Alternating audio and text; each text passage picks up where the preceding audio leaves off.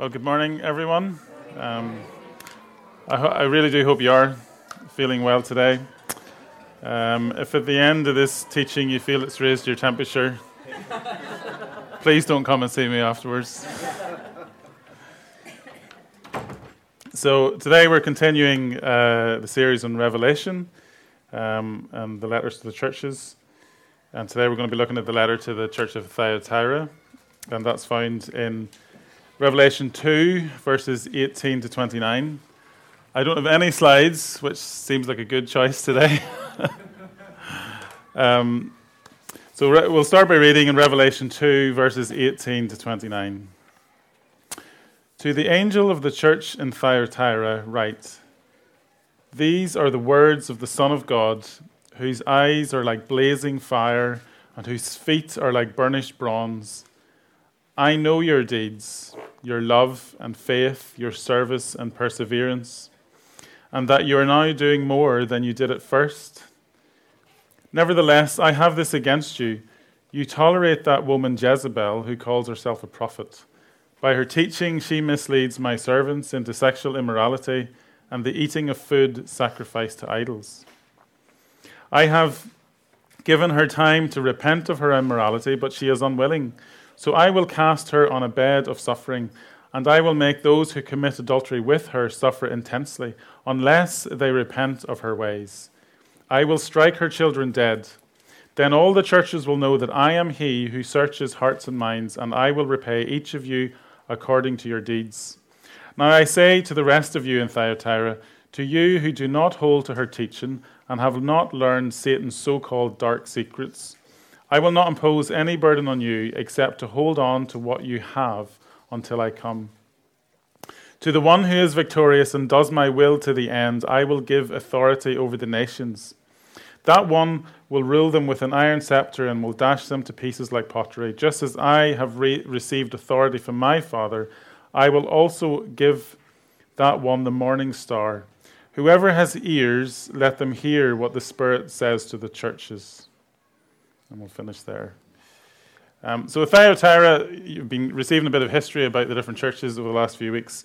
Um, Thyatira was a city, not an important city like some of the other ones, but it was a city of commerce, um, trade, factories, southwest uh, Tur- Turkey, like a blue collar city, somebody has described it as. It still exists today, actually, uh, under a different name. Uh, but during the Roman times, it was famous for its uh, textile industry. And if you remember in Acts 16, there was a lady who was referred to as the first European to be converted, uh, and that was Lydia. And she came from the city of Thyatira. And if you remember, she was a dealer in purple cloth, which was the speciality of that city, was dyeing uh, that purple dye. Um, Thyatira has been an important church, and in fact, the church existed in Thyatira, or the modern day version of that, until 1922 where it was during the Ottoman um, genocide that uh, they were persecuted and exported or, or, or, deported or killed. However, there's still uh, a bishop of Thyatira, and he lives in London, and he's also responsible for the Greek Orthodox Church. Uh, as a place of industry uh, in Roman times, Thyatira contained many trade guilds. Uh, there would have been one guild for each industry. You could think of it as um, like a, a union, a workers' union. Uh, and these guilds were a major part of the economic uh, and religious life. Each guild would have had its own patron god, deity. Uh, but over all of them, and the guardian of the city of Thyatira was Apollo, the Greek god Apollo. Uh, and interestingly, he was known as the Son of God. Uh, and even on the coins of the time, you would have the image of Apollo on one side, and on the other side, it would say Son of God. And the way life worked in cultures like this uh, was you would go to the temple and you would worship the god, you would sacrifice uh, an animal.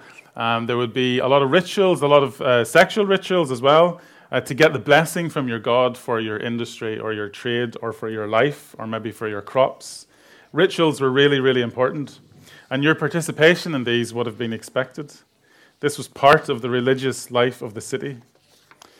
Now, it's often difficult for us when we read Scripture to cross into those cultural boundaries because they're invisible and it's easy to read without realizing that we're crossing over a boundary. And I know I've said this before, and I'll say it again. Um, because I can assure you that the city of Thyatira, Thyatira was very foreign and alien to you if you were living in it. If you crossed over into it today, it would be extremely um, different to what you're used to.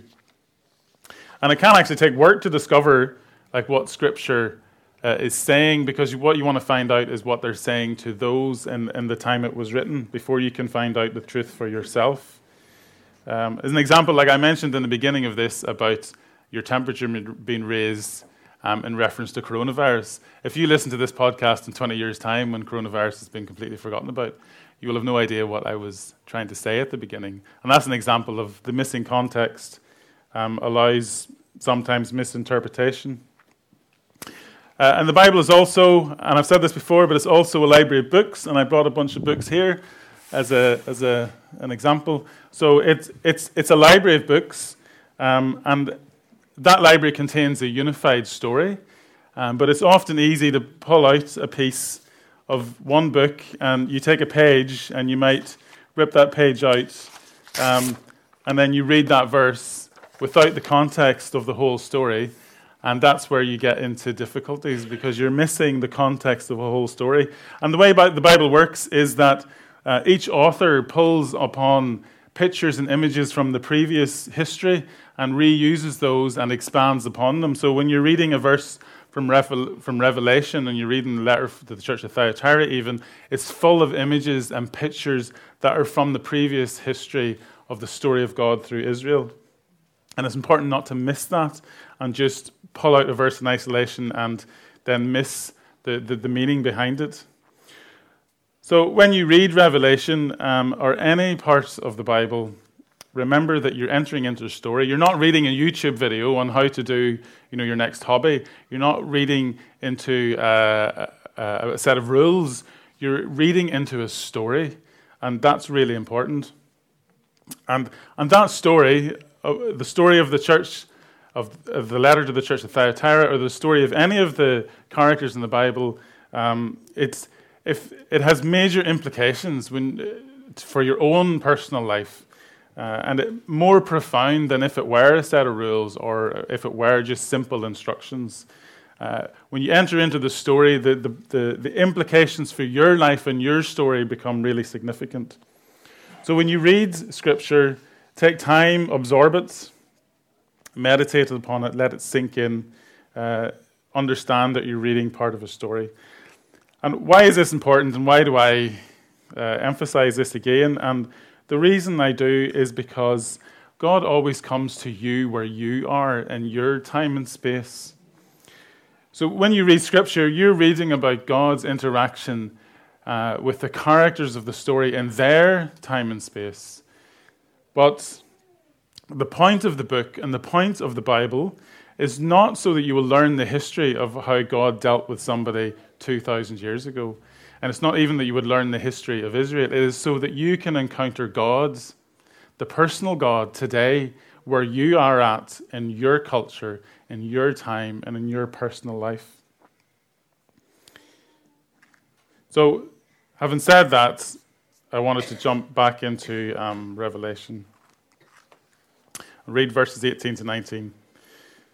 To the angel of the church in Thyatira write, These are the words of the Son of God, whose eyes are like blazing fire and whose feet are like burnished bronze.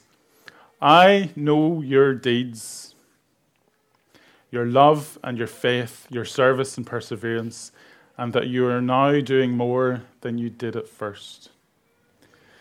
So, interestingly, Jesus starts this letter to remind them that he is, he is the Son of God. That in itself is a political statement. And it hasn't actually changed today. Jesus is the Son of God. He is the ruler of the world, no one else. And uh, Jesus also begins the letter in the same pattern that he starts all of the other seven letters. Uh, and he starts to, by saying, I know where you are at. He knew the details of their situation. He knew the people, he knew the individuals, he knew their thoughts, he knew their actions, both good and bad. He knew that in this church they seemed to be growing. They had love and faith and perseverance. They seemed to be serving the city. Jesus was aware of what's going on. And when we read this for ourselves and realize that God wants to encounter us today where we're at this morning, Jesus says the same thing to us. He says, I know your situation. And my question is do you believe that that is true? Do you believe that it's still true? Do you really believe that this morning that God knows where you are at? And how does that question make you feel? Does that make you feel afraid? Does it comfort? Are you feeling cynical that God doesn't really know where I am at?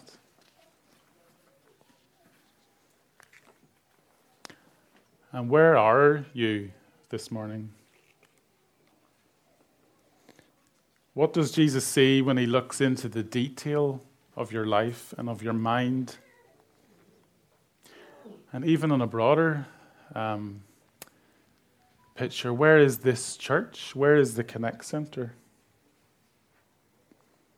Are we in a place of growth? A place of stagnation? Are you in a place of pain? Are you doing well? Are you struggling?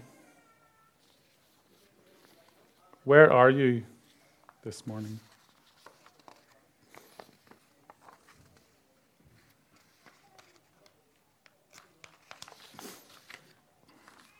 And do you believe that God knows and is intensely interested in your situation? It's not just that He knows everything and He knows where you're at, but He's interested in you and your situation.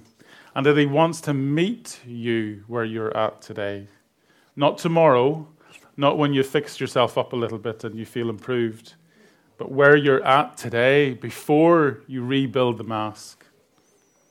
This morning,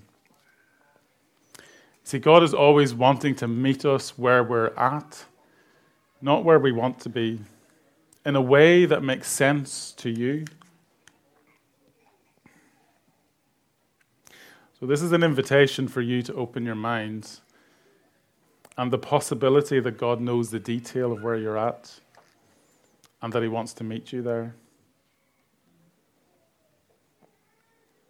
So, if I think of the story, an example of this, like I think of the story of Abraham and, and Isaac. And if you remember when um, Abraham goes to offer Isaac on the altar, and we look at that, like again, we're in a completely different culture. But we look at that and go, like that seems like a very strange request. Uh, could God ever, is that really God's intention? Like, could God, what, what was he doing? Why didn't Abraham even protest? Um, but think about where Abraham was and the culture that he lived and what God was doing with him. And Abraham lived in a culture where that was normal. It was normal to sacrifice your kids to your God. That was part of what was expected in the worship of the culture around him. And God meets him there. God meets him there to ask him to do something that looked normal to him of what a God would ask you to do. And God meets him where he's at. But he meets him there to move him on in his understanding about who God is. So when Abraham comes to offer Isaac, God says, No, this is not what I am like. If I require a sacrifice, I will provide the sacrifice. So God, meets Abraham where he's at. Again, to us looking in the outside, outside, looking back thousands of years, it looks really strange. But for Abraham, he was meeting him where he was at and he was bringing him forward in his understanding of God. And that's what God does. Like he meets us where we're at in a way that makes sense to us today.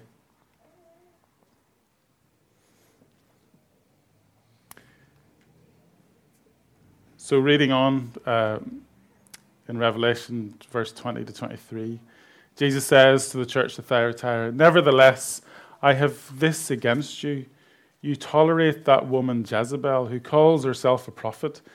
By her teaching, she misleads my servants into sexual immorality and the eating of food sacrificed to idols. I have given her time to repent of her immorality, but she is unwilling. So I will cast her on a bed of suffering, and I will make those who commit adultery with her suffer intensely. Unless they repent of her ways, I will strike her children dead. Then all the churches will know that I am he who searches hearts and minds, and I will repay each of you according to your deeds. So this is another example of where, like, we're in a story, and this verse uh, is written to a church and to uh, in in a in the Bible that's part of a larger story. So you are almost expected to know the story, um, but this story refers to what happened in, with the Israelites many years before, um, and it comes out of First Kings chapter sixteen. And it's a story of Jezebel and King Ahab. And King Ahab was a king of Israel who married uh, a princess from a neighboring kingdom. And um, there's a long backstory there, which I really don't have time to go into. But essentially, Jezebel, who worships uh, Baal, uh, who was one of the neighboring kingdom's religions, uh, when she marries King Ahab, she persuades him to bring the worship of Baal to Israel uh, and, and encourages uh, the people in Israel to worship an alternative God. And included in that were like fertility poles that they would place around the country where there would be sexual rituals to encourage like a good crop uh, or, or, a harvest. Um, but essentially, what she does is she encourages, and she doesn't immediately replace God. Like she doesn't just wipe out Yahweh and replace it with Baal. She brings in an additional um, worship so it's not just God, and we brings in Baal to worship alongside and additional rituals. And it was something that the Israelites had struggled with for years, was like worshipping only God. And Jezebel uh, brings back that uh, tension and uh, that's, that um, temptation. So it seems that something similar was happening in the church in Thyatira. Probably somebody not named Jezebel, maybe not even a woman, I don't know. Um, because remember, Revelation uses imagery and pictures from the past to convey its message. Uh, but there was a teaching, it seems, from an individual or a group that encouraged the church at that time to compromise and to continue with the recognized uh, powers and practices of the people around it.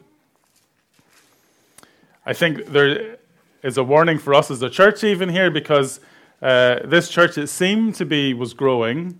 Um, and although healthy things grow, growing things, it seems, are not always healthy. Um, and when, when we read this, like we might think, you know, I would never do that. Like I would never sacrifice to idols and go into sexual immorality like that with those rituals that they had. But remember, you're in a different context. And for the people in that context, that was the normal thing to do. That was the recognized religious practice of the day. It wasn't abnormal, it wasn't frowned upon by society, it was expected by society. The recognized religious practice of, of Rome was worship and sexual rituals and, and uh, sacrificing of idols and eating a meal together and sharing that in honor of the God. That was the recognized practice. So you're in a different place than that.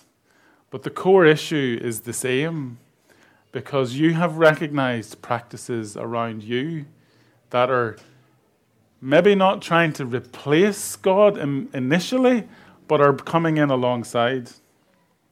So let's imagine a role play for a second. You know, just pretend my name is Sergius and I'm a new follower of Jesus in Thyatira. I'm a member of a textile guild. Um, they provide me with my job and an income. And there's a temple down the street where we normally meet to worship uh, Apollo, who's the god of the city. And what goes on in that temple is there's meals to honor gods. Uh, we would worship to Apollo and, and Zeus, um, or Zeus, Zeus and uh, to our god of whoever god we have for our, um, for our, our guild. Um, So let's say I get invited by my friends. I'm a new Christian, but I get invited by my friends and they say, hey, you know our friend Sergius, he's offering an honorary sacrifice. He's opening a new textile shop and he wants to have good business and good trades. So we're going to the temple to offer and to give an offering to Apollo. So come on, Sergius, come and join us. Come and help bless my friends. So what do you do? Is it harmful to go and join your friends? Now, if you don't go, you're really going to offend them. Because, and, and plus, you'll not be supporting your trade guilds. You might even get kicked out and lose your job. If you do go, you're going to be affirming the power of the idol that they're worshipping and the ritual. So, what do you do?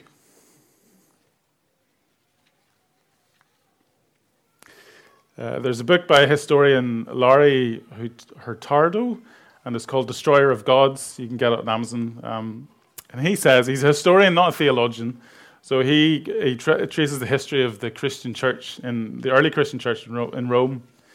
And he says, in the withdrawal of the newly converted Christians from the uh, ubiquitous veneration of the gods in public and family environments, it was seen as abrupt, arbitrary, unjustified, and deeply worrying to the Romans. All of these gods governed various arenas of human and one's family, human life and one's family, and the city, and national gods were the guardians against plague and fire and disaster. Refusal to participate in their worship would have been taken as disloyalty to one's family, to one's city, and as disregard to the welfare of one's neighbors. So, again, to honor Jesus in that situation, it's full of political significance. It's a political statement. Now, you don't live in this world, but has anything changed today? If when we say Jesus is Lord doesn't have uh, political significance in what we do, then we're probably not understanding what Jesus meant when he said Jesus is Lord. So, my question to us and myself today is what is the expected uh, practice of worship that our culture expects of us to be a good citizen and to protect the state and to care for your neighbor? Because idolatry is about the worship of power. It's about exalting whatever power is at work in the world. So, what power are we worshipping alongside God's? Is it money? Is it success? Is it comfort? Is it having a nice house? Materialism? More stuff to make us happy? Is it digital addiction? Is it youth and the pursuit of youth? Is it sex? And the list could go on. What are you worshipping? Now, of course, you would never put these ahead of Jesus, and you would never replace Jesus with these in your life. You would just bring them alongside.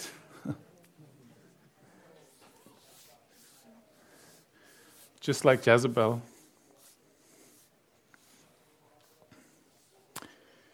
Jesus says that he is the one who searches hearts and minds. Unwillingness to repent of the worship of idols will lead to death and suffering because the wages of sin is death. Because the, the exaltation or the worship of any power that does not originate in Him is idolatry. Life only comes from God, He is the source of all life. Repentance is a beautiful thing, but we can often get distracted by the words. Of repentance, the word repentance is not a holy word. It's an English word, translation of another word. Um, so don't get distracted by the word repentance and the hang ups that it has from your past. Look at the meaning of the word. And the, the meaning simply means to look again, to rethink, to turn around. So I want to take just a couple of minutes to play a song and to give you space to rethink if there's any areas that the Holy Spirit would bring up in your life that you are bringing alongside Jesus and giving worship to, and that you maybe need to rethink and to turn around. So I'm just going to play this through my phone.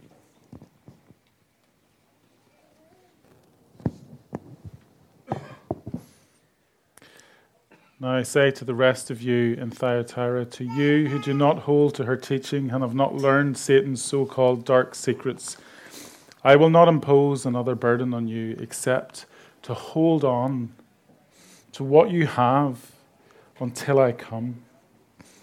To the one who is victorious and does my will to the end, I will give authority over the nations.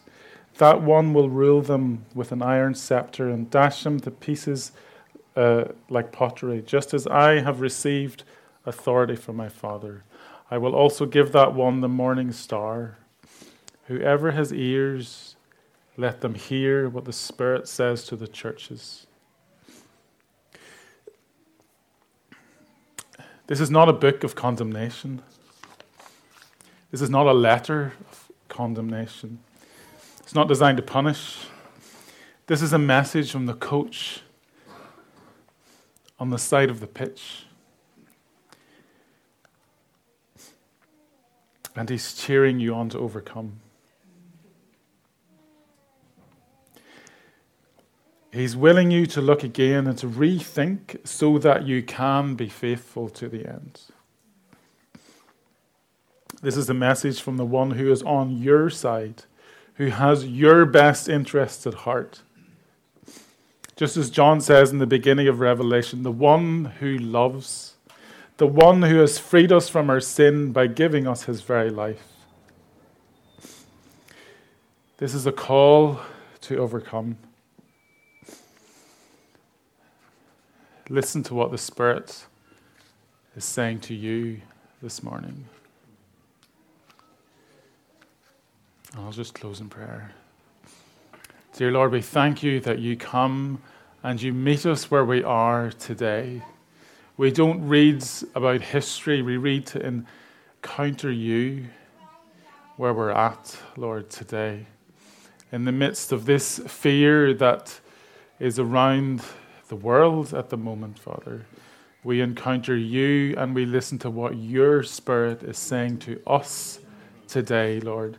And we repent of those times when we take on the gods of the culture around us, Lord.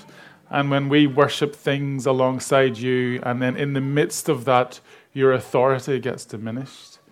And we say, and we return around to you and look only to you and commit our allegiance to you. And we say, Lord, that you are Lord. You are Lord over the world, but you are most importantly Lord over our life and our decisions and our thoughts and our choices.